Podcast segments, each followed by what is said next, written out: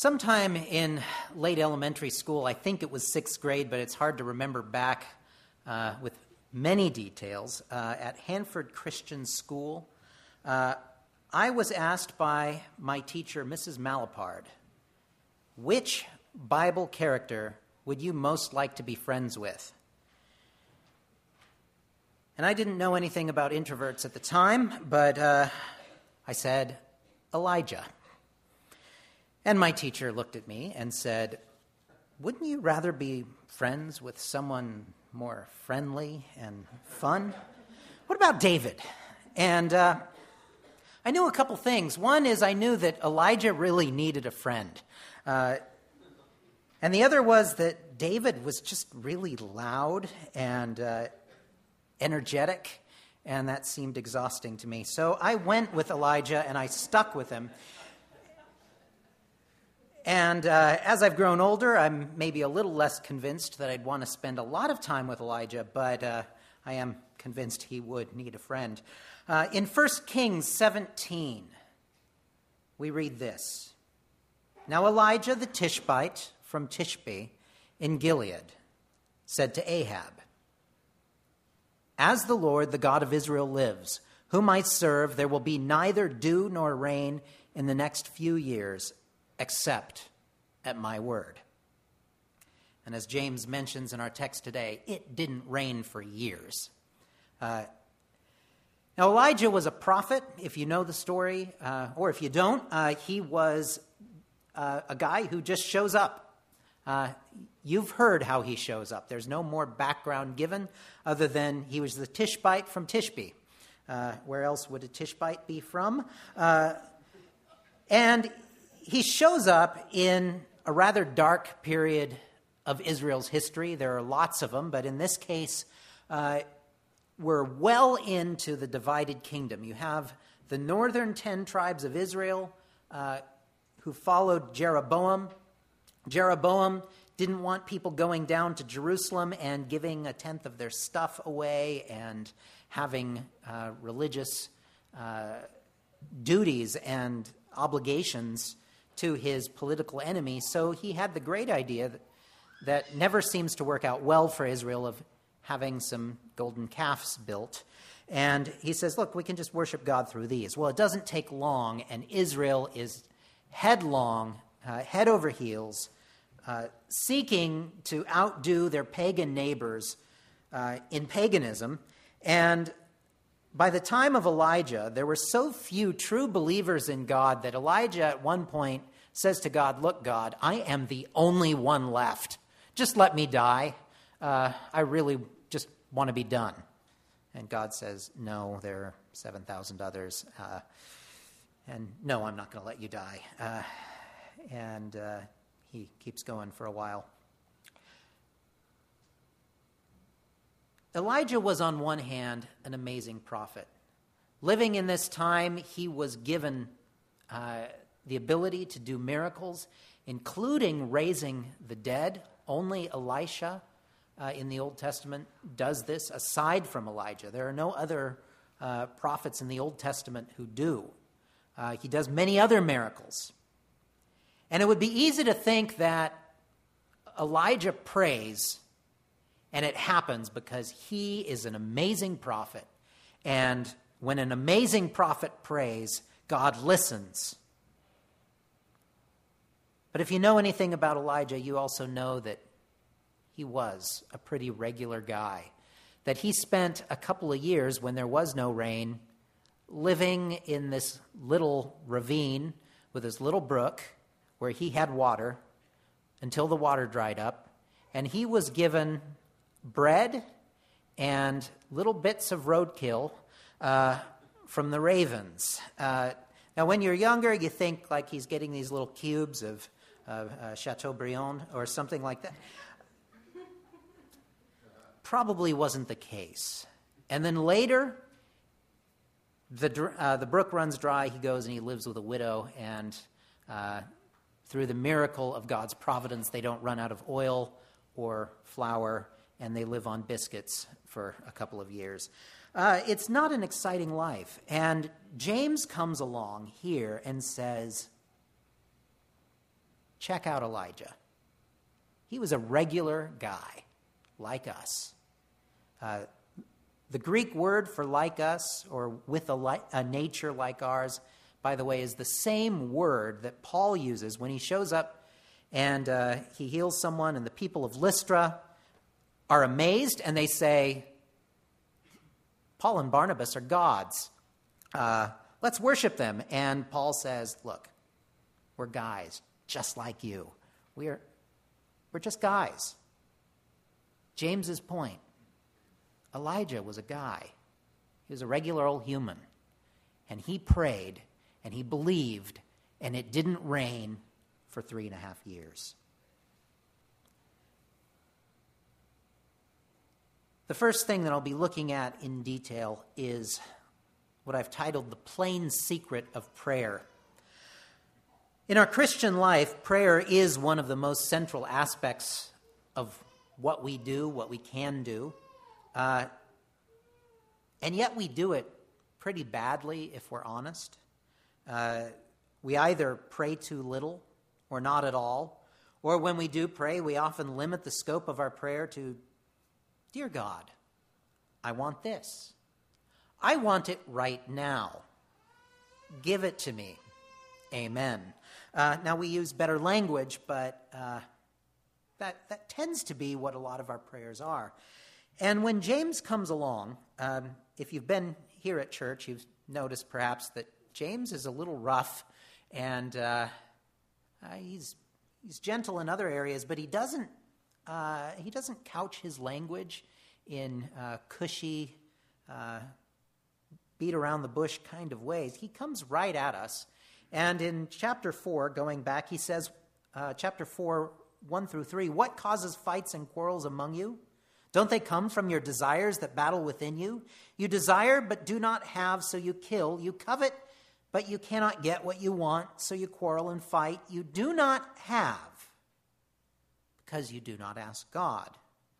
When you ask, you do not receive because you ask with wrong motives, that you may spend what you get on your pleasures. So, as we look at prayer, previously uh, in our series, previously in James, James has told his readers that A, they were not asking for things from God, and B, when they did ask, they were asking out of wrong motivation, out of selfish motivation, and uh, what they were praying for uh, was not in line with what God wanted for them. Now, in our passage today, uh, James comes along and, and he makes some pretty bold claims about prayer. And there are some things that we have to be careful of. One is we don't want to water down what James says. Uh, a while back, I preached on a passage about prayer, uh, and uh, there too, uh, we talked about how, as Reformed Christians, sometimes we want to back off and we want to say, hey, we believe in the sovereignty of God. We believe God has our best in mind. So we're going to lower our expectations and just assume that God wants what's best for us. And that means we're not always going to get what we want. And really, what that means is we're almost never going to get what we want. And uh, yeah, we should pray, but it's, you know, God's going to do what God's going to do. Uh, James is stronger than that. Now, he does say if you ask with selfish motivation, uh, you're probably not going to receive. Uh, but he does say uh, that we should pray. Uh, in like manner, Jesus tells us very openly, very strongly in Matthew 7 7 through 11 Ask and it will be given to you, seek and you will find, knock and the door will be open to you. For everyone who asks receives, the one who seeks finds, and the one who knocks, to the one who knocks, the door will be opened. Which of you, if your son asks for bread, will give him a stone? Or if he asks for a fish, will give him a snake. If you then, though you are evil, know how to good, give good gifts to your children, how much more will your Father in heaven give good gifts to those who ask him? Here, too, Jesus is bold in saying, look, God will hear your prayers and he will answer. Now, our problem, like James says, is very often we don't ask for a fish, we ask for a snake. Uh, very often we don't ask for bread, we ask for a scorpion. And uh, when we ask for those things, like any good parent, God will not give us what is harmful to our soul uh, or to our life. But one of our great problems is that we pray letting our own desires and our own notions of what God should do for us guide how we pray. And think about that.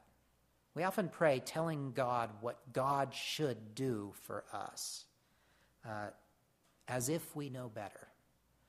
Uh, and one of the things we do need to grow our faith in is understanding that God does what, want what's best for us and that when we pray, He will not always give us what we ask for, but He will always give us something better. May not look that way at the time, uh, but it is something that's true.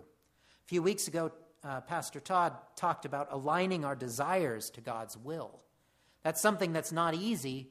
Uh, it's something that comes through spending time in the Word and uh, comes from self reflection, examining our own hearts, seeing where our own hearts are selfish.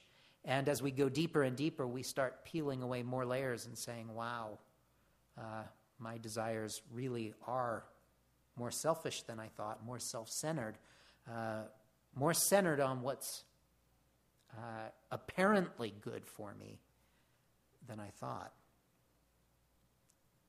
Now, another aspect of prayer, aside from the aspect of our desires, is we want there to be some kind of secret some secret that I can stand up and, and say, okay, guys, here it is. And I've got nothing for you, by the way. Uh, there's no secret. Uh, we want prayer to be quantifiable. We want us to be able to say, okay, guys, if we increase our faith 15%, God will bless you 25%. Doesn't work that way. Sometimes we think that if we uh, pray hard enough, God will be convinced of our view and come around to our side. If we only make our case well enough, God will say, Oh, you know, now that you say it that way, I hadn't considered that. You're right. Uh, doesn't work. God knows all things, God controls all things. God knows tomorrow. We don't. We also have this feeling, we may not have it in our minds theologically, but in our hearts we have it all the time, that God will listen to us if I have done the right things, usually consisting of enough quiet times or enough hours in devotion this week. And if I've done those things, then God will hear and bless me. Doesn't work that way either. Uh, and the other side of that is that we often feel like if we haven't been spending enough time with the Lord in His Word, praying, that God really won't listen to us, that God will say, you know what? Thursday afternoon, you had a few minutes and you took a nap instead of instead of praying. So I'm not going to answer this prayer. It's not how God works, but it's often how we feel. And Satan will whisper in your ear that that's the case, and he will use that to uh, discourage you. But when we look at what Jesus says, Jesus actually says that if we increase our faith 2%, God will uh, bless us 1,000%. Uh, he doesn't put it in quite those words, but he says, if you have faith like a mustard seed, you can say to this mountain, go jump in the ocean, and it'll do it. Uh, he also says things to his disciples constantly, like, You of little faith. Uh, one of the problems is we pray, but we don't believe. We pray asking for blessing, but we don't believe that God will bless us. Uh, now, when we look at how we should pray, uh, or when we should pray, and how that relates to prayer in general. The plain secret of prayer is that we just need to pray and believe. Uh, James starts out this passage Is anyone among you suffering? Let him pray. Is anyone cheerful? Let him sing praise. In other words, if you're happy, pray. If things are hard, pray. Paul puts it differently and says that you should pray without ceasing. Uh, James is a little more specific, but covers uh, different aspects of life. Uh, but in all of this, what we're called to do is to believe. And it is almost appropriate to ramp up our expectations far more than we do and to pray something like this Dear God, I want this, but I dare you to give me something better. Go ahead. Do it. Amen. Uh, when we start praying like that, then we're getting along the right idea. We're, when we uh, say to God, A, I expect that you're going to answer, and B, I fully understand that you may not give me what I want because it may not be good for me. But I expect that you are going to do something wonderful. Then we're praying with that, the right idea. Hebrews 4:16. Let us therefore come boldly to the throne of grace that we may obtain mercy and find grace to help in time of need. We're to come boldly into God's throne room and talk to God directly. What about the practice of prayer? James gives us a few examples of specific things uh, to pray for. Now, on one hand, he says, kind of in general, if you're suffering, pray. Uh, more specifically, he says in verse 14, Is anyone among you sick? Let him call for the elders of the church and let them pray over him, anointing him with oil in the name of the Lord. One of the specific applications we have in verse 15, uh, or 14 and 15, uh, is that churches should be seeing, maybe not every day, but fairly regularly, elders praying over people, anointing them with oil. This is a, plain command by James. Uh, a lot of commentators want to try to do something else with it. And the good commentators say, yeah, there's a lot of stuff that other commentators will say, but what James is saying here is that elders should pray and pour oil on people when they do it.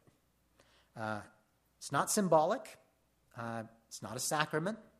Uh, it's nothing more special than doing what James tells us to do. Now, as we unpack this, uh, there are a couple things to say. First, like I said, it's not a sacrament. Uh, in the Catholic Church, they have unction or extreme unction, uh, which is seen as something that uh, gets rid of the effects of sinfulness. Uh, we're not going that far. James doesn't say that. Uh, but what he does say is we should do it. We can't get around that. Now, likewise, others have said that, hey, this is limited to the, the apostolic age. Only apostles should be doing things like that. Except that James doesn't say apostles. He doesn't say, let the apostles come. And when Peter and uh, Bartholomew pour oil on someone, they'll get better. It says elders, uh, regular church leaders. We can't get around the fact that James tells us to do it. And again, it should be a somewhat regular uh, occurrence in church life. Uh, it's something that we have done here before. Uh, it's been on our minds. Uh, some of you have been on our minds uh, as people who, who, perhaps should be prayed over with oil. Uh, but let's unpack this a little bit more. Okay, so James wants us to do it. Isn't all prayer effective? And the answer is yes. Uh, we tend to think differently than, than God does. We tend to think that God will listen to the more spiritual more than the less spiritual. Not always the case. Uh, We tend to think that God will listen to an educated theologian more than a three year old who believes. Not the case. Uh, God hears his children. God remembers our prayers far longer than we do, and the things that are prayed in our youth can have remarkable effect later. We may not see it that way. But God hears his people, and God does not uh, count some as more important than others. But we also can't get around that James does put a qualification here on at least some healing, that we are to have elders pray and anoint with oil so that people will be healed. Uh, what this means is we should be doing it, and that there are apparently healings that will happen that wouldn't otherwise. Uh, that's pretty amazing. Uh, it, I'm absolutely convinced that it has nothing to do with the, the spiritualness of your elders. Uh, we are regular people too, regular people like Elijah, regular people uh, like any other person for that matter. Uh, and and yet, God has something special about having the church come together and having the leaders come together and in humility pray for someone and ask for, uh, ask for healing. Do we need oil? It would, easy, it would be easy to get carried away and start thinking, as many have done, that we need to order some sort of special oil. That if we get oil from the Holy Land or if we get consecrated oil, that it's going to be better. Uh, there's nothing in this text to suggest that. Uh, it's just oil. But when we look at oil uh, in the Old Testament, oil is a symbol of blessing. Think about Psalm 23 He anoints my head with oil. There's a place where, uh, Psalm 136, I think, don't quote me on that, uh, how wonderful it is when brothers come together in unity. It's like oil dripping down Aaron's beard. Uh, oil is a symbol of blessing, and I think that's what it is here. It is a symbol, but it's just oil, and it is to help us believe. It is, of course, faith, not oil, uh, not the office of elder, uh, that makes a prayer effective, and it's God who accomplishes, not our own faith, for that matter. And yet, uh,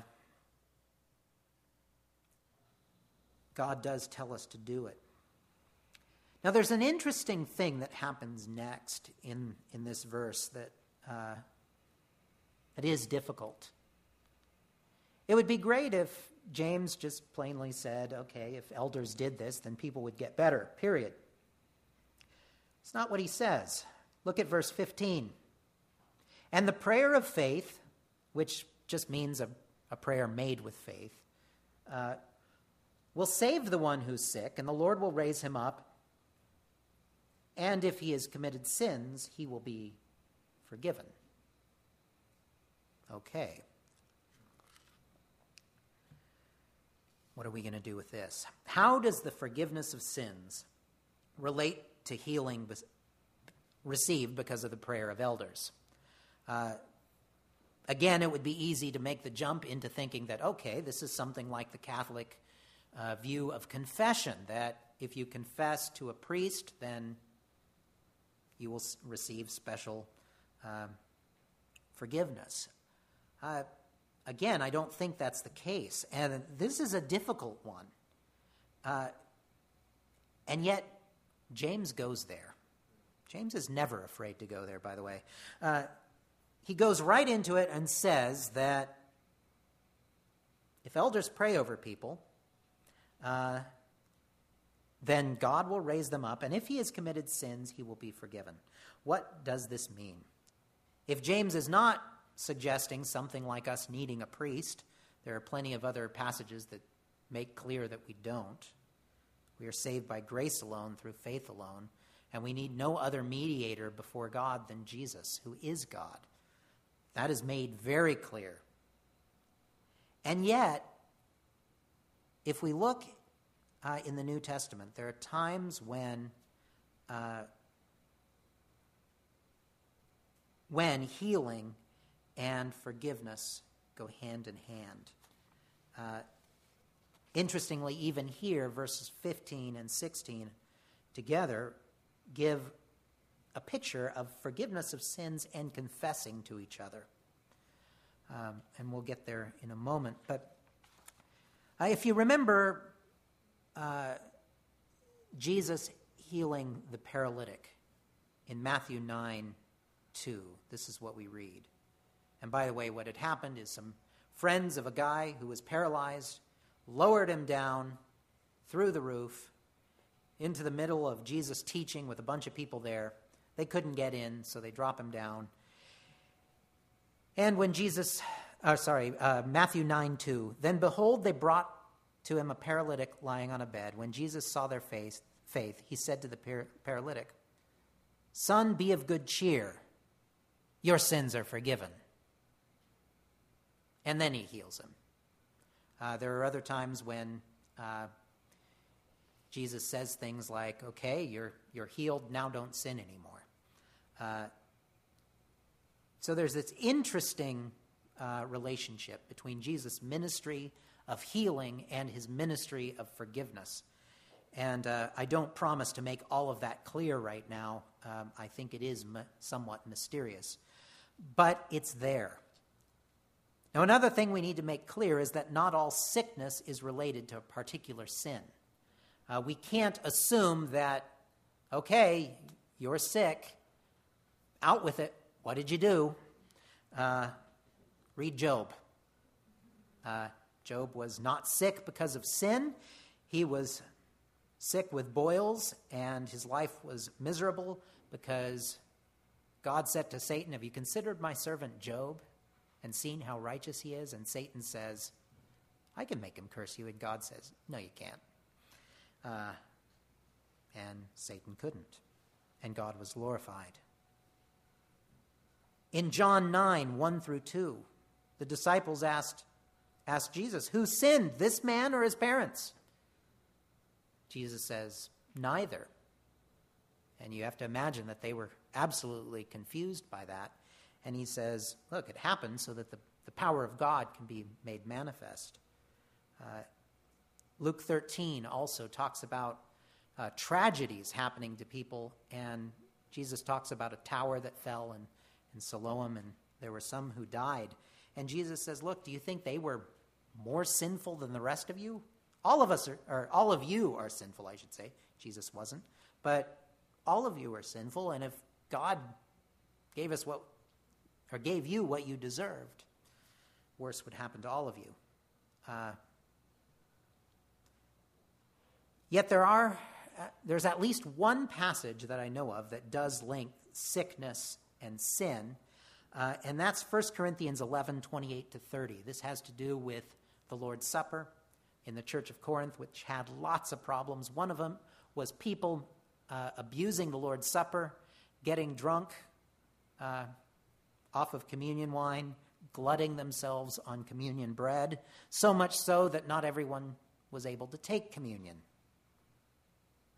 And Paul said this in 1 Corinthians 11, 28 to 30. Let a person examine himself then, and so eat of the bread and drink of the cup. For anyone who eats and drinks without discerning the body eats and drinks judgment on himself. That is why many of you are weak and ill, and some have died. So, while it's not always the case that sickness becomes of, uh, comes about because of sin, it does seem that at least there's some way in which uh, sin can bring about weakness and illness. Uh, I think we need to be very careful there and uh, bring all of the theology of the Bible to bear on that. But it's worth asking the question. And it may be that what's going on here, the, the talk of forgiveness of sins, is just a result of having time to think while you're home in bed and examine your heart and and confessing possibly to elders possibly just to god but it's possibly that that's all there is to it. Uh, it's possible that there's a little more. Like i said i don't pretend to completely understand the connection, but it's there. Uh, and so it is worth asking the question is there anything I need to confess if you're, sin, uh, no, if you're, if you're sick? Uh, if the answer is no, you can always ask God to, you know, God, show me if there's anything there. But again, looking at guys like Job, it's also very possible and sometimes right for you to say, I'm not aware of any sin that I've done. Uh, I need healing. Now, James does not outright guarantee that everybody who's prayed for will get better. Uh, but it comes pretty close. And we, again, we don't want to, to water down what James is saying. James does say, look, if, if you're sick, have the elders pray for you so that the Lord will raise you up and you'll be healed. But the big danger here is to turn James's words again in, into a formula, again to desire to desire the quantifiable that if faith is greater than illness, then healing. But if faith is weaker or less than illness, no healing. Uh, physical healing is not a guarantee, but we should pray with faith. But we shouldn't think that it's up to us, that we need to somehow muster up enough faith to tip the scales. Instead, again, we're to pray expectantly, to pray uh, that God would do something wonderful, that God would heal us. We don't need to, um, to back off from asking for this. Now, this applies, of course, to many other things too when we pray. Uh, we're looking you know, at a spe- few specific examples, but when we pray, this also goes with other things that we deal with in life. There's a job you want. Again, we don't want to turn it into a formula, but we can pray expectantly. Dating, marriage, desiring children. Uh, again, we want to uh, step away from trying to quantify this into a formula of if we have enough faith, then God will do it. If we don't, then God won't. And instead, pray with faith and pray that God will do what is best for us and what is amazing and good. We can be assured that God will keep his word and that he will bless us. Again, when we look at our text before us, what we see is that Elijah prayed and God answered. Uh, and God did something amazing. We should expect that kind of power in our own midst. We should pray with faith. Now, there's one other aspect of this passage I want to touch on uh, before I conclude, and that's this aspect of confessing sins to one another and also of going after a brother who is wandering from, from truth. Why should we confess sins to one another? Again, we don't need a priest. Uh, we can confess directly to God. Uh, why do we need someone else? Uh, shouldn't we be able to just pray silently and know that God forgives us? And one of the answers is yes. If you confess your sins, He is faithful and just to forgive you your sins and purify you from all unrighteousness. 1 John 1 9. Uh, that's a promise. But when it comes to life here on earth, uh, why confess to each other? Forgiveness is from God. But He has made it such that in confessing to each other, we get healing, release from bondage, freedom, and an understanding of what that freedom feels like and without uh, going too much into it uh, for lack of time, Satan wants you to keep your sin hidden from everyone else. Now, that seems a little anti intuitive. Doesn't Satan want us to sin everywhere? Of course he does. But he doesn't want you to think that your sin is like everybody else's sin and that your sin is something that Jesus can take care of. He wants you in a dark corner feeling ashamed guilty, and stripped of power for Christian living. The answer to that is to bring your sin into the light of the gospel, to say to other brothers and sisters, Look, I struggle with this. Pray with me. And it doesn't make you more forgiven in the eyes of God, but it is immensely freeing, immensely healing. And there are sins that will be conquered through confessing to one another that perhaps wouldn't be otherwise, just like there are people who will be healed if they are prayed for and anointed by elders that perhaps wouldn't be otherwise.